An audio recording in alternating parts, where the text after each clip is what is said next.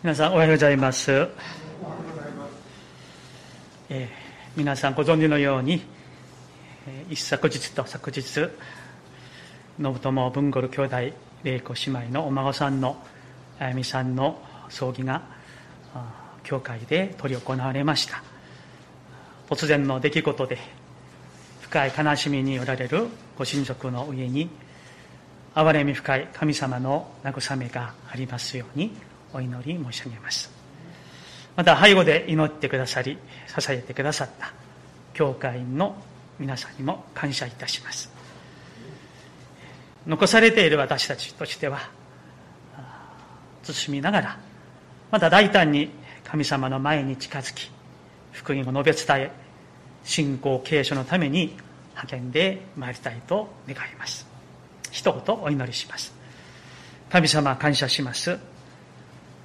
主をどうぞ。今から神様ご自身が私たち一人一人に主のお言葉をお語りくださいますように。聞く者は心を無にして低くしてただあなたを求め御言葉を求めてまいりますのでどうか主よ天の知恵と悟りと気づきをお与えくださいますようにお願いをいたします。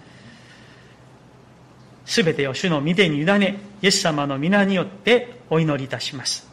アーメン。メッセージに入りたいと思います。漱石の21回目になります。今日はロトの話になります。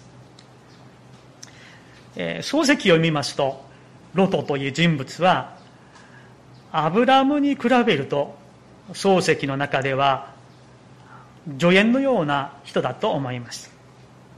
でもみんながアブラハムとかモーセのような主演になるわけではないと思います。私たちのような平凡な人はある意味で主演より助演、まあ、それともエキストラに近いかもしれません。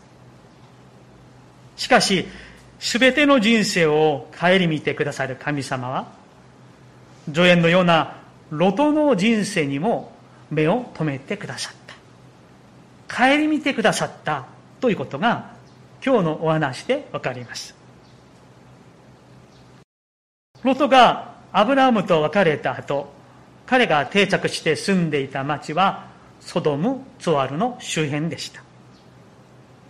今日の14章を読みますと当時の町々はそれぞれの王がいてその王が治めるまあ、小さな国の形を持っていたんですね。あえて言えば、都市国家のような形でした。ともかく、ロトが住んでいたソドムの王は、周囲のゴモーラ、アデマ、ゼボイム、ツアルの王と同盟関係を結んでいました。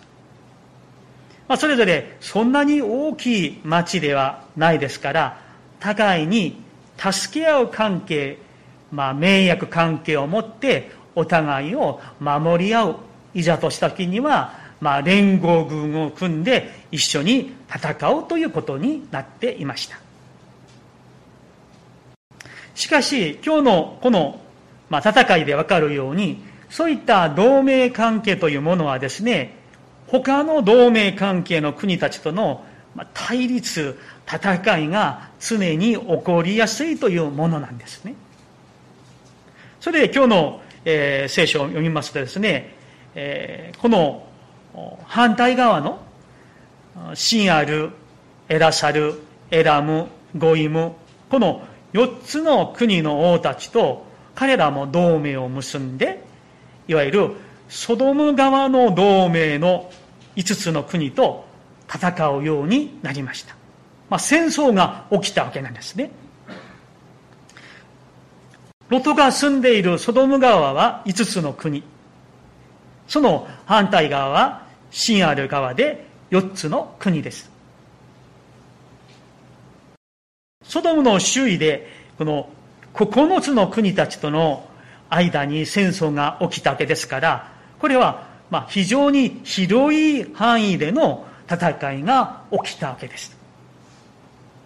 そして、まあ、今からですね、えー、4000年前の時代の、まあ、古代時代の話ですから、当然そこには様々な略奪や暴火や暴力、殺人などが起きたことでしょ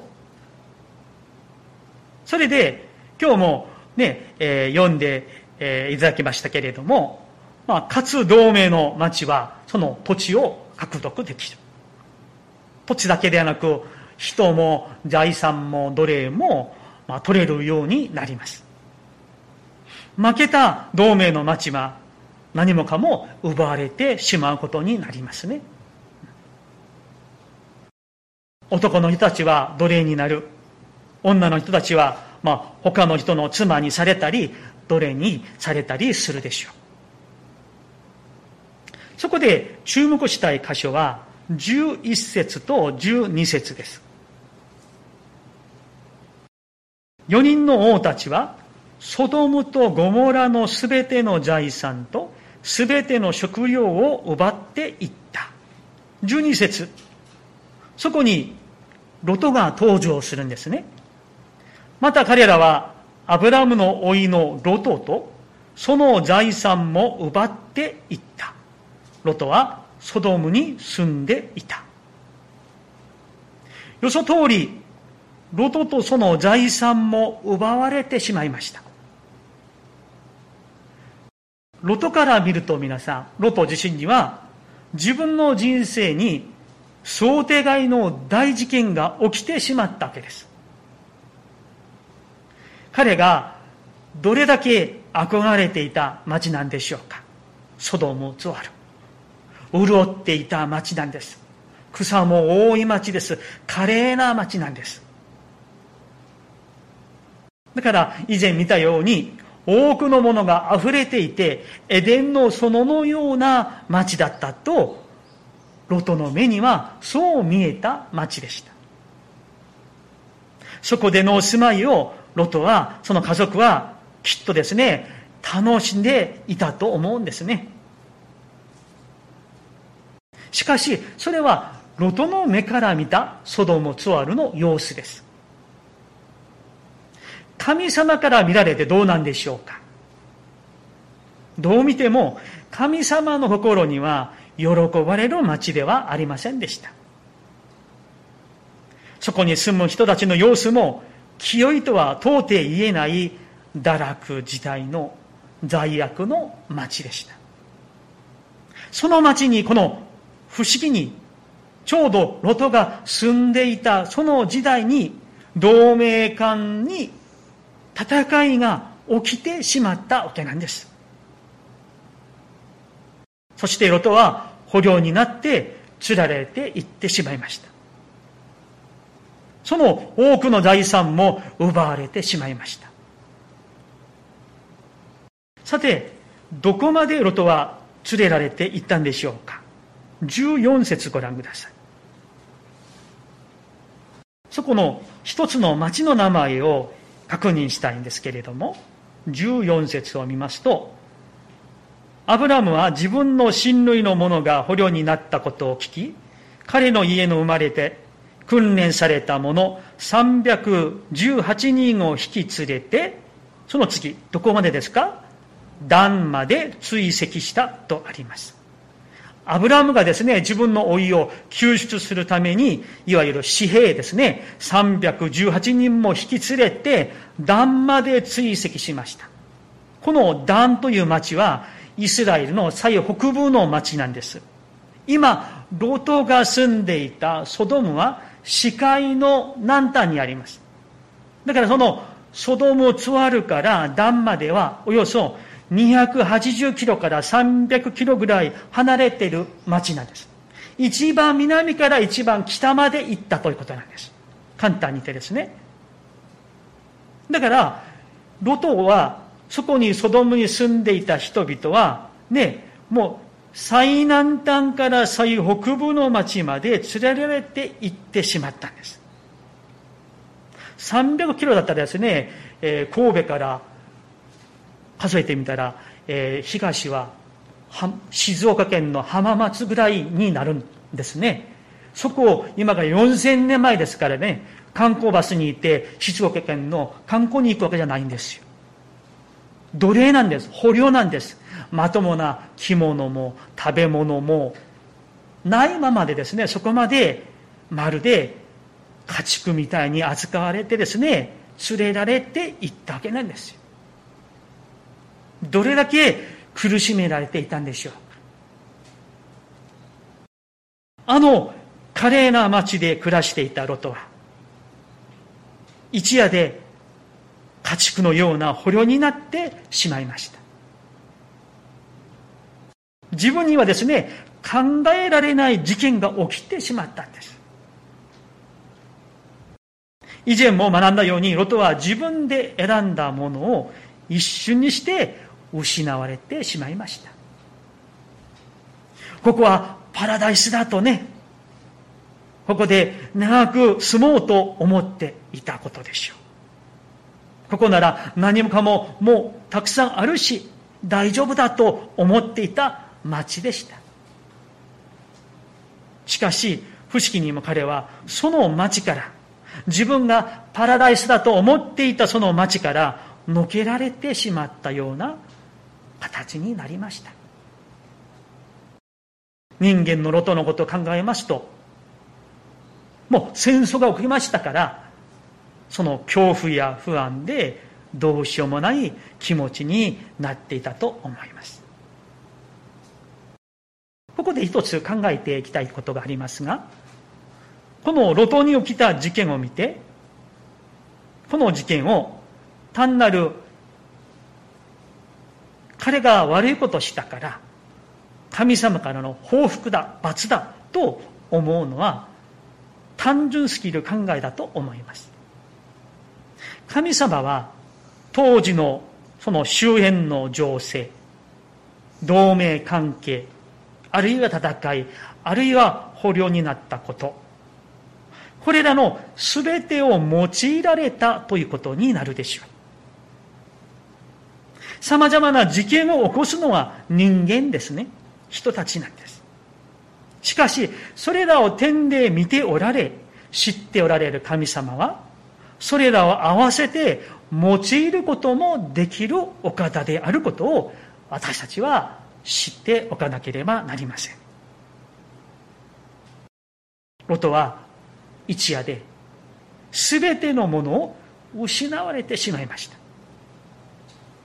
そして捕虜になって遠い遠い段まで連れられて行ってしまいました。さあ、彼はその時どんな気持ちだったでしょうか彼は何を気づいたことでしょうか音はその華麗な町での暮らしが一夜で朝の梅雨のように消えてしまうのを見て彼は悟ったらよかったんですね。何をでしょうか？信仰によらない全てのものは虚しいということ。を信仰によらない全てのものの結局は滅びであることを彼は悟るべきでした。音が求めるべきものは贅沢、虚栄、華麗ではなく、神様であり、清さであり、信仰によって生きるということを彼は悟るべきでした。しかし、彼も彼の家族も、ソドムで暮らしながら、その贅沢さ、その罪の甘さ、快楽、繁栄をとても満喫していたことでしょう。そういうふうに暮らしているうちにですね、ロトと家族はどんどんどんどんその町の罪深い世界にもっともっと深く溺れていってしまいました。魂も体も汚れてしまっていってしまいました。自分も知らず知らずのうちに神の形を失ってしまったのです。そして、今日は見てませんが、19章の時にまた学びますが、もうソドムの様々な罪悪にロトとその家族、娘たちはもう完全に同化してしまっていったんです。区別がつかないくらいでした。でも、昔は、ロトはアブラムと一緒にウルを離れて、どこに行くか知らずに旅を始めた人だったんです。信仰の人アブラムと一緒に暮らしていて、多くのものを彼は見て学んだはずだったではないでしょうか。神を学んでいるはずなんです。ことは気づくべきでした。今自分の魂はどこに来ているんだろうと。今私は何を求めているんだろうと。今私は何を頼りにして暮らしているんだろうと彼は悟るべきでした。その戦い、捕虜になった自分自身、すべてを奪われてしまった。あの遠い段まで家畜のように連れられていった時に彼はそれを悟るべきでした。神に出会うべきでした。自分の状態に目が開かれるべきでした。だから、この危機は、ちょうど起きたこの戦い、捕虜になったこと、そして自分の親族のアブラムがわざわざ318人も紙幣を連れて自分を、そして家族を、財産を救出してくれたことを通して彼は、あ、これは神様から与えられた蘇りのチャンスだと悟るべきでした。彼はそこで神様に出会ったらよかったんですね。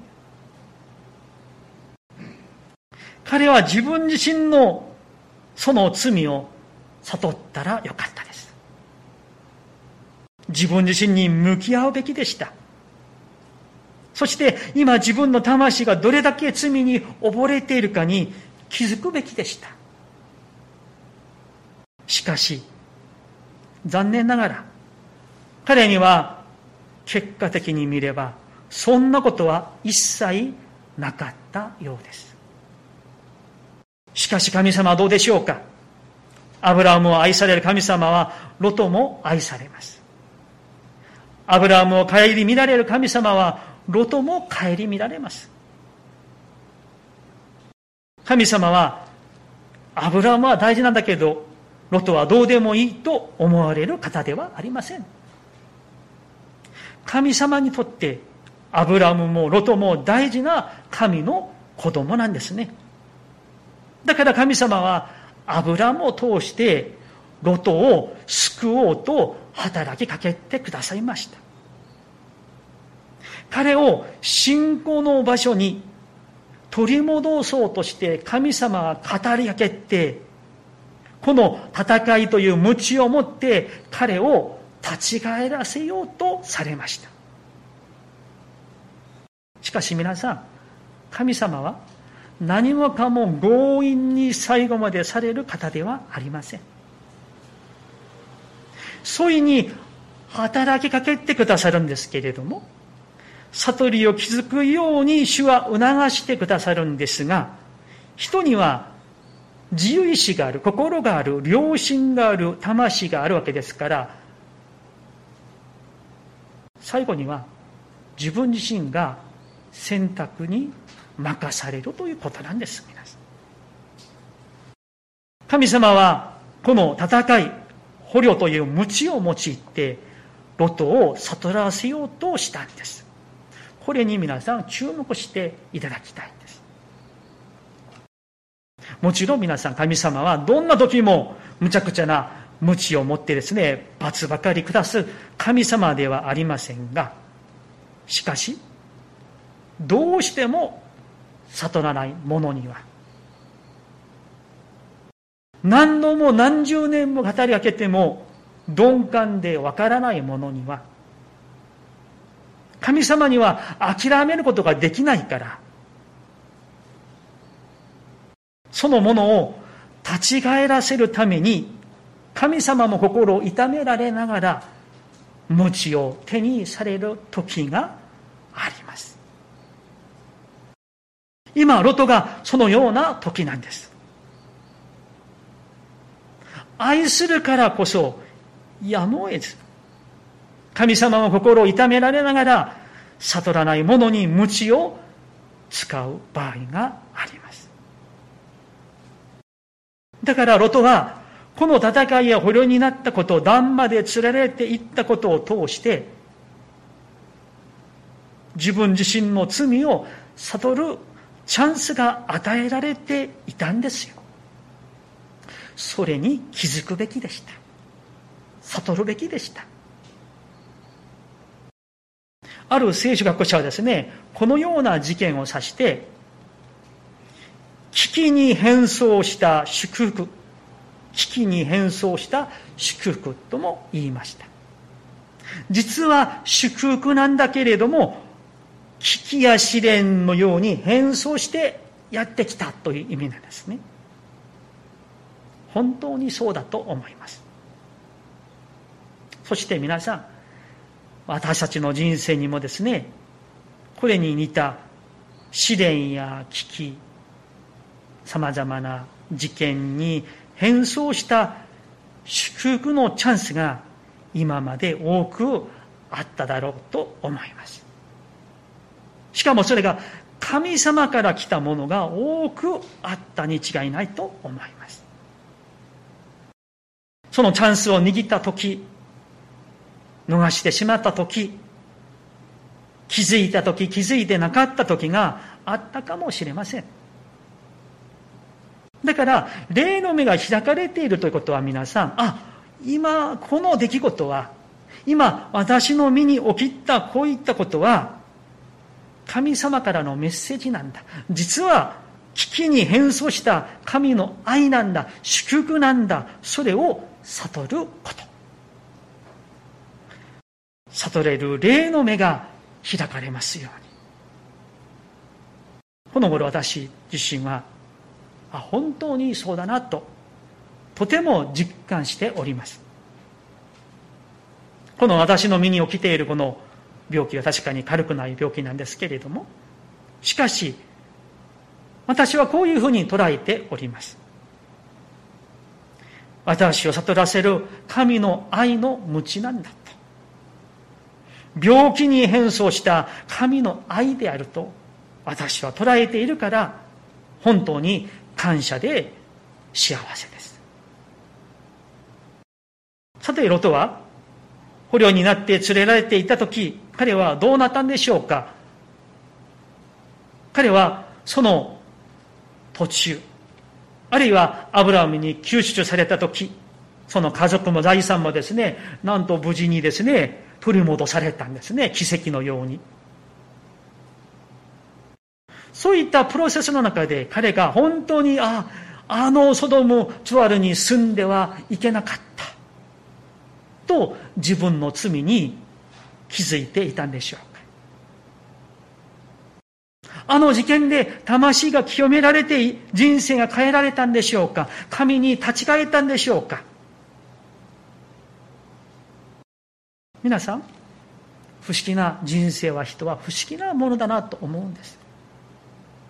このロトから本当に反面教師の教訓が語られていますが人はですねある人は小さな小さなことで目が大きく開かれて神のメッセージを聞ける人がいる一方でロトのようにもう死ぬかもしれないような大きい事件が起きても悟らないものがあるんだなとおっしゃられますね。だからですね小さいことが起きるからわからないわけでもありませんし逆に大きな事件が起きたからみんな悟るかでもないなと思いますねロットはこの後どうなったと思いますか？今日19章1節2節を読んでもらいましたけれども、そこを皆さん確認してください。今、ロトが、ね、まあちょっとジャンプしましたけれども、このようにアブラハムによって救出されました。家族も財産もね、取り戻されました。そして、まあ、漱石はその間、アブラハムのね、別の話があって、そして飛んで19章に、この話に行きますね。だから、この間の15章、16、17、18を除いてですね、この14章と19章をつなげて読むと、ロトはあの段から取り戻されて、そして救出されて、その後彼はどこに住んでいたのかを皆さん、つなげて読んでほしいんです一節ご覧ください。19章の一節。その二人の見つかいは、この見つかいはアブラハムにね、言ってたその見つかいですね。夕暮れにどこに着きました？ソドムに着きました。ロトは、ここにロトが登場しますよ。ソドムの門のところに座っていた。ロトは彼らを見ると、立ち上がって彼らを迎え、顔を地にふ、え、つけて、不死をかった。そして言った、ご主人方、どうか、このしもべの家に立ち寄り、足を洗ってお泊まりくださいと言いました。どういう意味ですか、皆さん？今、ロトはどこに住んでいますか？どこにいますか？ソドムにいるんですよ。びっくりなんです、皆さん。ソドムに自分の家があるんですよ。そこに暮らしているんです。家族みんな。この時は、アブラムが、紙幣318人を連れて、せっかくもう命を懸けて段まで救出した後の話なんですね。ですからロトは、シナル川の連合軍から劇的に救出されて、そこから帰ってくることができたわけです。だから彼はですね、そこで本当に霊的に我に返って、目が開かれて、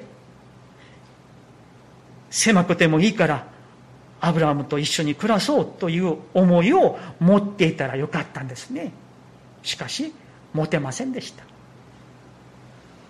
イスラエルはですね、そのソドムだけではなく、地中海の方、いや、ガリラや海、湖のその周辺、それから西の方の方もですね、草原があるんですよ。ソドムだけがね、水があって草原がある場所ではないんです。他もたくさんあったわけなんです。しかし彼は神様が油も通して彼を戦い捕虜になったことを通して彼を神のところに取り戻そうとしましたが結局彼が選んだ町はまたソドムでした。だから今日のタイトルがそれでもロトはなんですよ。それでもロトはソドムに行ってしまいました。それでも。それでもなんです。皆さん。彼はそこを離れられなかったんですよ。あのソドモツワルで味わったあの罪の楽しさ甘さ快楽自分のこの脳に体が覚えているあの快楽の味を忘れることはできなかったでしょう。とても残念なことです神様の御心を考えますと非常に悲しいことなんですね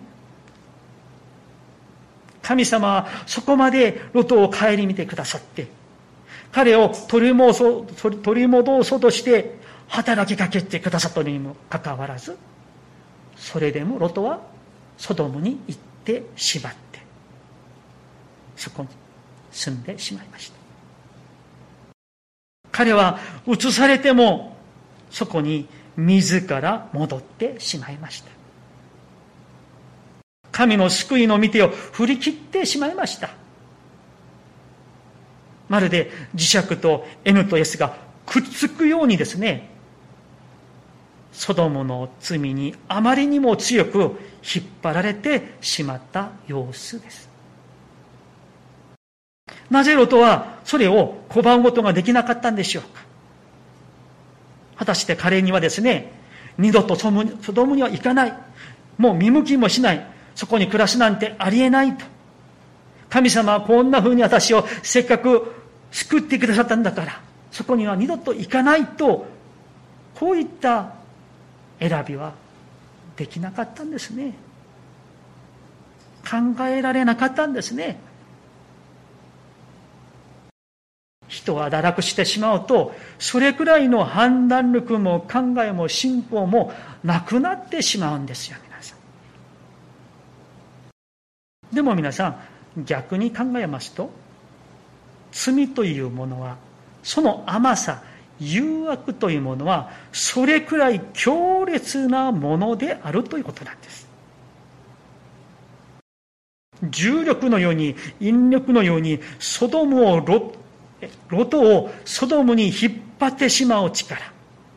彼はそれを拒否できないくらいの力が罪にあるわけなんですね。拒否できないぐらいのその快楽にロトはふけていました。いつの間にかそこに住んでいるということなんですね。このように皆さん、何かの快楽、罪の誘惑、その甘さ、楽しさを味わったらですね、人はそのもう脳の中に、記憶の中に、体がそれを覚えてしまうんですね。普通のことも似ているなと思うことがあります。まこの前ですね、まある私のま後輩から、えー北海道の超高級のメロンをいただきました。初めて食べる高価なメロンでしたけれども、えー、うちの妻だったら絶対にはスーパーで買わないような 高いメロンでした。口の中でとろけるすごい甘いメロンでした。しかしですねそれを食べた後ですねこれから多分安いメロンは食べられないんだなと思いました。多分他のメロンではね満足しきれないだろうと思いました。皆さん罪の甘さ楽しさその誘惑のあの快楽もそれに似ていると思うんですよ。一度味わってしまったら他のものにロトのように変えることができないんですね。難しいんですよ。あのソドム・ツワルで味わったあの華麗な暮らし。堕落の甘さ楽しさその虚栄華麗さから来る快楽は諦めることができなかったくらい強烈なものなんですね。もう彼の人生に焼き付けられて染みついていたんですね。自分が捕虜になっていても、財産を奪われてしまっても、あの、あんな苦しみにあったにもかかわらず、それでもロトはソドムに戻ってしまいました。そこから救出されたならば彼彼はですね、我に帰るべきでした。ソドムの罪や堕落を悟るべきでした。あ自分は今もう溺れていると気づくべきでした。しかしロトは罪の甘さや楽しさに負けてしまいました。だから皆さんこれを漱石全体から見たらですねもう敗北のストーリーになってしまうんですよ。ロトも負けてアブラムも負けて神様も負けてしまいました。それで誰が勝ったんでしょうか？サタンが勝ってしまいました。こうしてサタンは、ロトという人を虜にすることができました。アブラムから神様から一人の人を奪い取ってそれを潰すことができたんです。彼の家族の最後は私たち分かっているんですね。皆さん、罪から来る甘さや楽しさ、その快楽は本当に怖いものなんです。知らず知らずのうちに私たちの魂の中に入り込んで、魂を蝕んでいくんです。神様を愛する喜び、礼拝する喜びを奪い去っていくんです。そして、サタンはそれを、罪を楽しむ楽しさや甘さに取り替えて気づかないようにするんです。そして、いつの間にか溺れさせてしまうのです。一気にすることはないです。知らず知らずのうちにそういうふうにされてしまうのです。皆さん、サタンは悪賢い霊なんです。あらゆる手を用いることができるんです。私たちの弱さを私よりもとても知り尽くしているわけですから、いくらでも対応ができる霊のものなんです。ある意味で皆さん甘く見てはいけないんですよ。人は何か悪い経験をしてそこから来る快楽を味わったならその人の脳に記憶に霊の中に体にその甘さ楽しさ記憶が保存されるそうなんです。そしてまあ皆さんもそういった経験があるかなと思いますが時々その記憶がよみがえるんですね。自分で思い出すわけではありませんがそのあの悪かったまあ、清くと言いましょうか、罪の快楽とか、それが自ら蘇るんです。元はそれが自分のうちに蘇って、あ、ソドムでよかったな、といつの間にか見たら、そこに向かっていて、そこに住んでいたわけなんです。ですから皆さん、私たちは日頃、もう最初から罪の経験や罪が与える快楽をもう最初から味わってはいけないんですよ。できる限り最初から味わわない方が最もいいんです。避けなければなりません。触れてはいけません。でも、もしも例えそのような罪の経験をしたならば、その記憶さえもイエス様の十字架によって、その血潮によって、罪に打ち勝った十字架の力によって、すべてが洗い流されるように祈り求めて、清めていただかなければなりません。人は弱いものですし、堕落したものですから、ロトのようにその快楽に人はもて遊ばれやすいものであることを私たちは常に意識をしていなければなりません。大丈夫な人は誰一人いないんですよ。皆さん考えてみてください。このロトの中に自分がいるように思いませんでしょうか？私は見てしまったのです。ロトの中にいる自分を。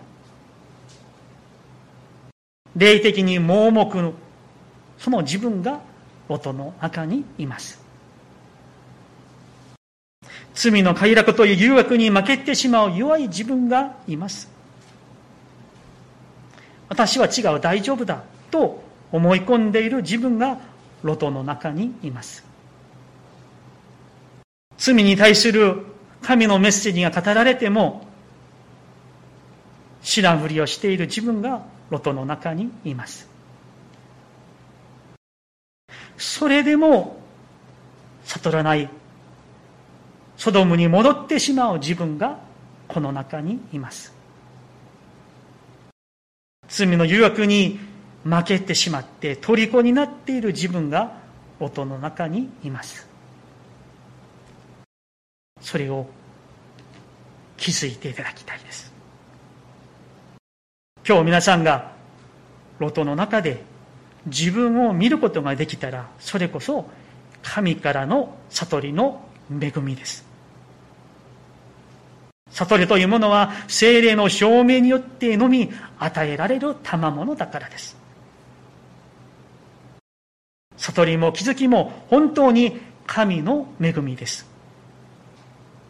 ある人は悟り、ある人は鈍いです。